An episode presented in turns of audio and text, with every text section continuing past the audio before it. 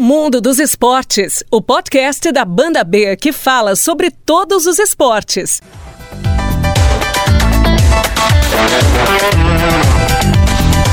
Olá, um abraço para você ligado em mais uma edição do podcast do Mundo dos Esportes, o espaço para todas as modalidades. Eu sou Pedro Melo, apresentador deste podcast, apresentador e repórter da Rádio Banda B de Curitiba, e vamos a partir de agora com mais uma edição do Mundo dos Esportes.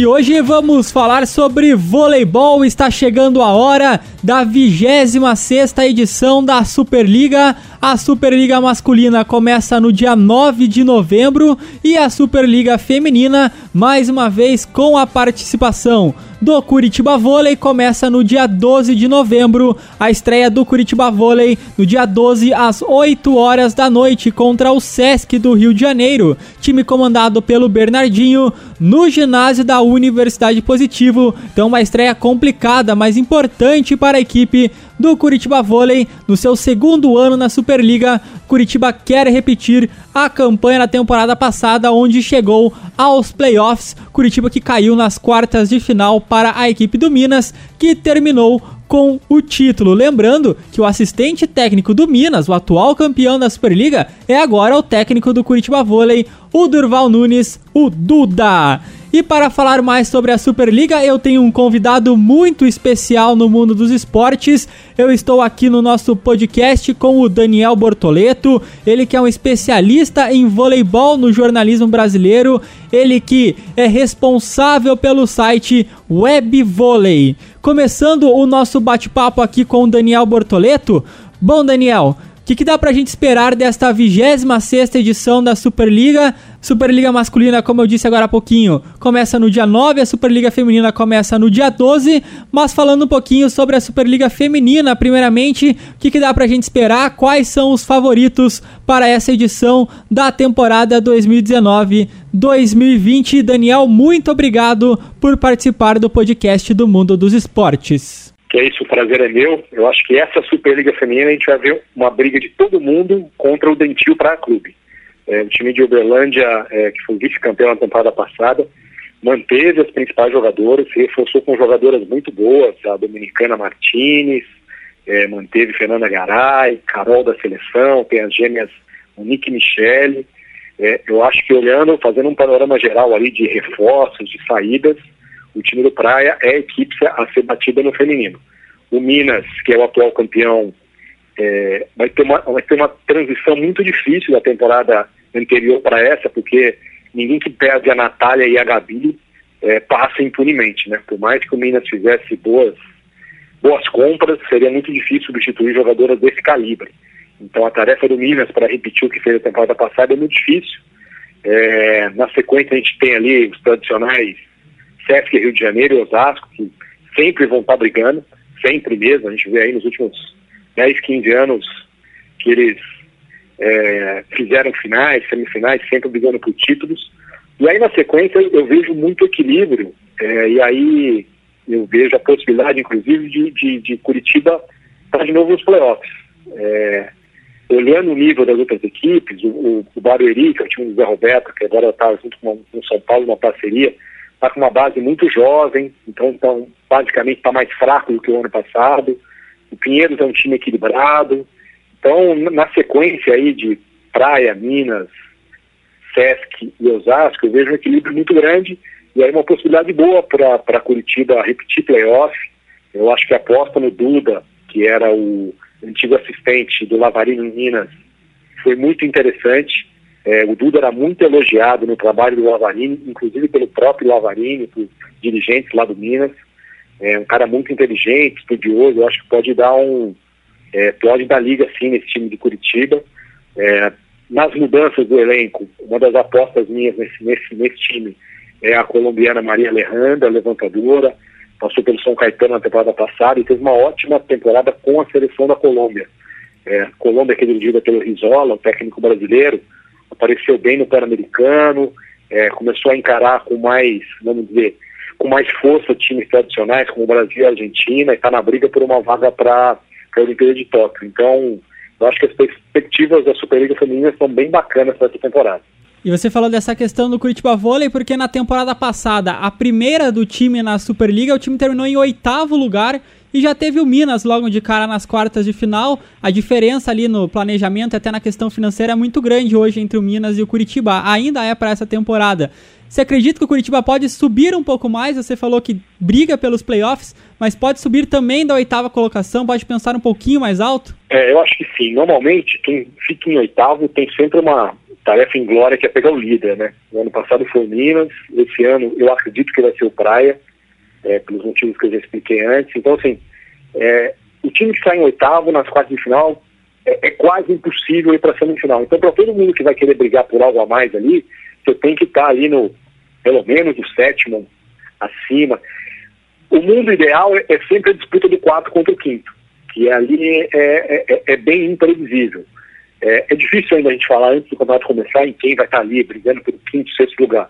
Mas se um, se um time como Curitiba conseguir fazer bem o seu dever de casa, que é ganhar dos concorrentes diretos, jogando na capital paranaense, e aí eu falo de Barueri, São Caetano, Pinheiros, Flamengo e Fluminense, que são times de camisa no Rio, Flamengo voltando agora à, elite, o Fluminense que o ano passado também foi aos playoffs.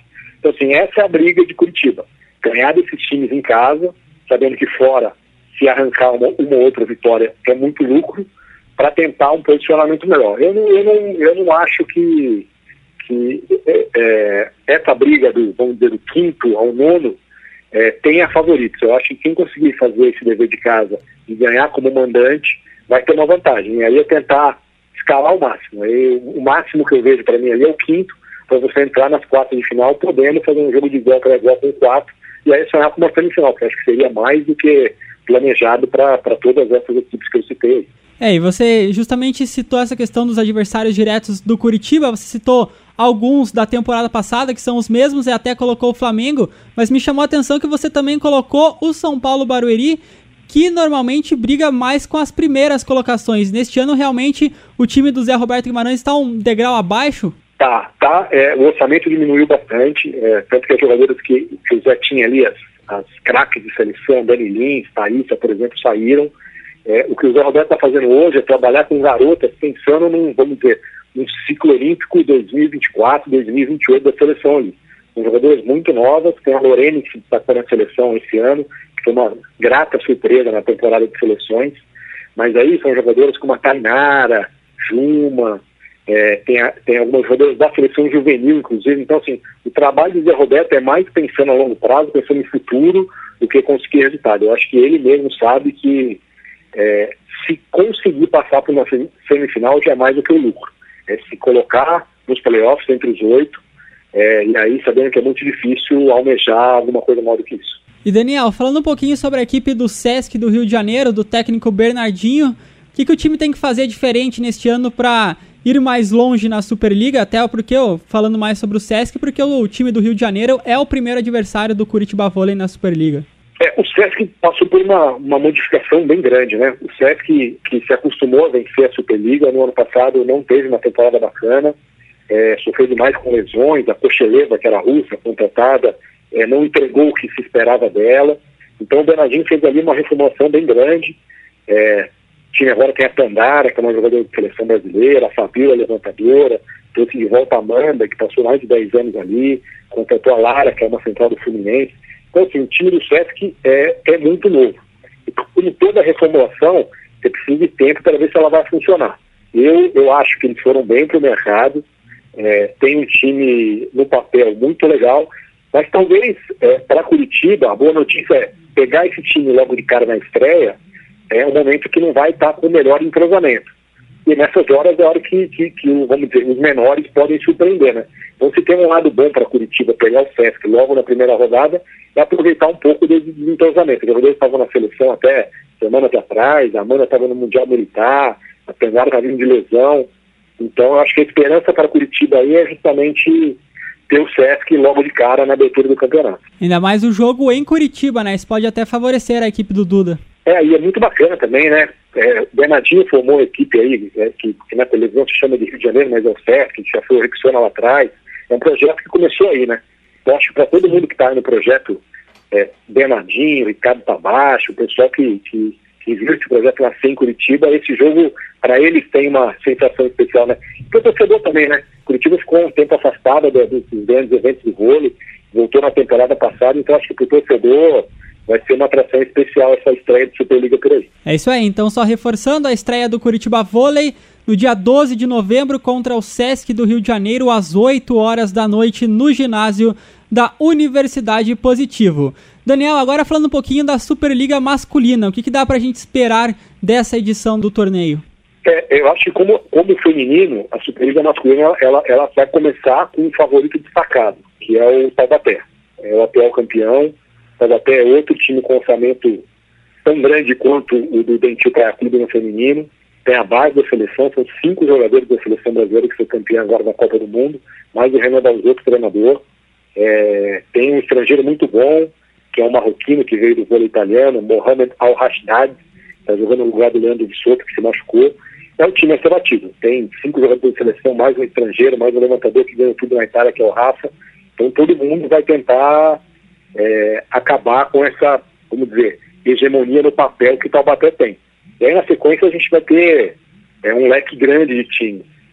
SESI, Sada Cruzeiro, que durante muito tempo aí foi hegemônico no Brasil, também passou por uma, por uma reconstrução. É, tem o time de, de Campinas aqui, o Vôlei Renata, que está na final do Campeonato Estadual. É, a briga no masculino, eu acho que até pode ser mais equilibrada, vamos dizer, dos playoffs em diante. Mas hoje, se tiver que apontar um favorito, para mim é o Taubaté. E o Sada Cruzeiro, o que, aconteceu com a equipe mineira que caiu em relação às outras temporadas? É, o Sada, durante muito tempo, ele conseguiu manter a mesma base. E isso faz muita diferença. Conversando com o Marcelo Mendes, treinador argentino do Sada, ele durante muito tempo ele enalteceu essa possibilidade de não mexer muito no elenco. Então, para quem teve Leal durante muito tempo, teve o Wallace durante muito tempo, teve o William levantador durante muito tempo, é, manter esses caras juntos era um facilitador, né? E isso certamente fez diferença no momento mais glorioso do Cruzeiro. E o time também passou por uma mudança drástica esse ano. O ano passado o time é, não chegou onde gostaria, onde deveria. É, contratou o Facundo Conte, o argentino, trouxe o canadense, o Perrin, é, manteve o Cachorro como, levanta, como levantador, depois de ter um bom ano seleção brasileira. Então, o Cruzeiro, se a gente tivesse fazer uma comparação, é muito parecido com o Sesc no feminino passou por uma grande reformulação. No começo do campeonato ainda vai estar buscando um entrosamento, mas é bom ficar de olho neles mais para a reta final, sim. Falando do representante paranaense nesta Superliga masculina, o Maringá, como que chega para a competição? Olha, se o Maringá repetiu o que fez no ano passado, eu acho que a gente tem que aplaudir, né? O Maringá, é, muita gente apontava o Maringá como candidato a rebaixamento, e o Maringá foi para os playoffs, é, surpreendendo muita gente, brigando ali pelo quarto lugar durante um bom tempo. É, um baita trabalho, acho que o, o trabalho que o Alessandro Sadu, o treinador, fez, ele merece ser aplaudido de pé. É, agora acho que muda um pouco também a, a, expectativa, né? Depois de um ano, uma torcida fanática, que lota sempre o ginásio, ter visto o time indo para playoff, eu acho que ela vai imaginar que isso vai acontecer de novo. É, eu acho de novo que é bom esperar. É, como vocês aí não têm um estadual tão forte, é difícil ver em que patamar o Maringá chega hoje para disputar uma Superliga. Eu acho que tem ali, é, começa com um bom treinador, eu acho que ter o Ricardinho no projeto também faz muita diferença, um cara que traz torcida, um cara engajado, abraçou esse projeto, mas eu prefiro esperar um pouco do campeonato começar para ver o que esperar desse Maringá. Eu acho que é, é, o que o time quer hoje é repetir playoff. Talvez seja um pouco mais difícil do que foi na temporada passada. E essa situação do Botafogo, Daniel? O time subiu da Superliga B para a elite nesta temporada, mas faltando ali pouco mais de uma semana, o Botafogo anunciou a sua desistência da Superliga. O que, que aconteceu com a equipe carioca? É uma situação, é, além de triste, é, faz mal para o vôlei em geral, né? É, todo time que garante acesso, o Botafogo garantiu acesso e logo assim nas primeiras semanas que ele poderia, poderia contratar jogadores do ano passado, o Botafogo fez boas contratações. Então, parecia que o time já tinha uma estrutura montada, já tinha um orçamento garantido, tanto que foi para o mercado e contratou bons jogadores como o Hugo, que teve uma, uma boa temporada para o Maringá ano passado, o Riad Central. Então, assim, o Botafogo tinha um bom elenco, no papel, se mostrar um time capaz de brigar para o playoff tranquilamente. Só que nas últimas semanas se comprovou que o Botafogo tinha um projeto, mas não conseguiu captar o dinheiro para isso. Né? E aí o clube, já com dificuldades financeiras enormes no futebol, não quis correr o risco de entrar numa competição e sair no meio dela. Então, assim, se teve uma boa notícia, é que o Botafogo saiu antes de começar. Você imagina, o Botafogo começa o campeonato e abandona no meio dele. Então, assim, por mais que seja em cima da hora, uma semana para começar a Superliga, a CBV ainda tem um tempo mínimo para decidir o que vai fazer. Em tese, ela pode tentar colocar um 12 segundo time no lugar, pelo regulamento, ela tem que, tem que ouvir os dois times que foram rebaixados da Superliga no ano passado, Calamuru e São Judas, depois uma sequência, pegar o terceiro e o quarto da Superliga B, que foram Anápolis e Lavras, ver se eles têm as condições hoje de jogar, se, se tem as condições de pagamento da temporada passada todas regularizadas, e se tem disposição de encarar uma Superliga, né? Porque querer, acho que todo mundo quer. Agora, você tem dinheiro para viajar, você tem dinheiro para bancar o elenco, você tem dinheiro para pagar salário, então tudo isso a CBV tem que checar nesses próximos dias para tomar uma decisão. Se vai entrar um décimo segundo time, se ela vai ser obrigada a diminuir para 11, faz uma mudança é, na tabela. Imagino que tem que fazer uma mudança também no regulamento, porque estava previsto para essa temporada a queda de dois times, com 12 participando, então com 11 talvez só um seja rebaixado. Então, assim, tem algumas respostas que a CBV ainda está devendo é, para os clubes, né, para o torcedor também, para a gente saber o que, que vai acontecer com essa vaga aberta aí pelo Botafogo. E a CBV tem algum prazo para definição sobre o assunto, até porque a Superliga já começa é, no a, dia 9? É, a, a CBV está com uma corda no pescoço, né? Hum. Eu imagino que a CBV queira dar uma resposta imediata, porque ela está sendo cobrada pelos clubes, né? Imagina, quem vai jogar com o Botafogo na primeira semana aí, viaja, não viaja, compra passagem, em compro, reserva hotel, não reserva, ou reserva para outro lugar, se vai ter um substituto. Então, assim, está muito em cima da hora. Eu, eu acho que a CBV não pode deixar passar dessa semana para uma solução para isso. Até porque tem a imagem da competição também, né? Imagina aí, semana que vem, vai começar o campeonato, você não sabe se vai ter um jogo, se não vai, quem vai ser o adversário. Então, acho que a resposta da CBV precisa ser é, basicamente imediata para ter uma tranquilidade para os demais participantes. É isso aí. Então, Daniel Bortoleto, queria agradecer muito a sua participação aqui na Banda B. Daniel, para a gente fechar o nosso bate-papo, uma pergunta para você. A Superliga é a competição mais forte do mundo hoje em dia? Não, eu não acho não. Eu acho que a Superliga, a Superliga tem crescido, mas alguns campeonatos na Europa são mais fortes. A Itália continua sendo um grande campeonato. É, talvez a Rússia venha um pouco atrás, mas hoje eu colocaria o Brasil entre os quatro melhores, mas o melhor não é não. Então tá certo. Esse Daniel Bortoleto, responsável pelo site Web Volley, um dos especialistas sobre voleibol no jornalismo brasileiro. Daniel, muito obrigado pela sua participação e boa Superliga para você. Obrigado para vocês também. Foi um prazer participar e estamos sempre à disposição aí caso vocês queiram abrir um espaço para o vôlei. Um abraço para todo mundo aí.